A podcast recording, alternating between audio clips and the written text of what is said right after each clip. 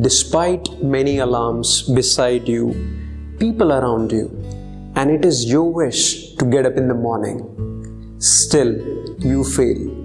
Have you ever thought what stops you to start your day in time?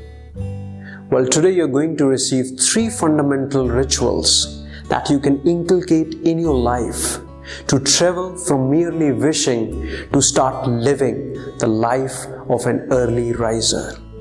First, what's your why? What's your purpose to get up in the morning? Most of you start with lots of enthusiasm, energy, and have you noticed that it dies within some days? Because you don't have a strong enough why. The greatest killer is the lack of purpose it is the absence of a strong reason to support your wish to get up in the morning. Before you start this journey or this process of transforming your mornings, you need to ask yourself this question that what's my why? What's my purpose to get up in the morning? Is it to just get up early? Or is it to get up when rest of the world is resting? Or it is to master my body, mind, and emotions.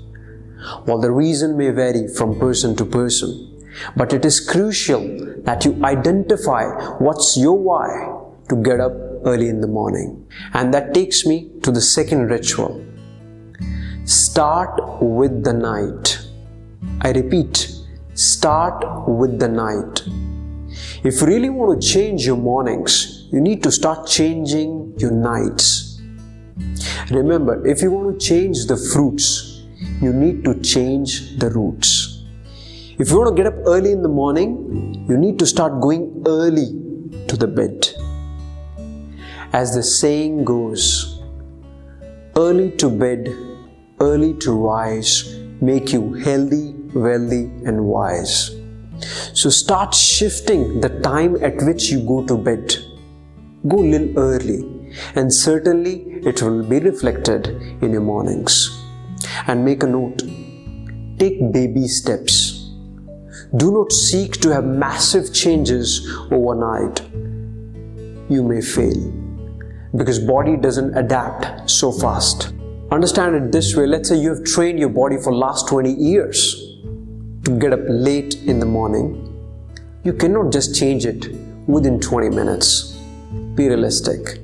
So start shifting the time at which you go to bed. Keep shifting until you get the desired time in the morning. Now, the third ritual, the most important of all, what most of the people forget, ignore, or overlook. That is the quality of your sleep. Remember, it's not the number of hours you sleep, it is the quality of sleep that you get in those hours that defines how fresh, alive, and quickly you get up in the morning. It has been scientifically proven that while sleeping, your body undergoes a natural meditation.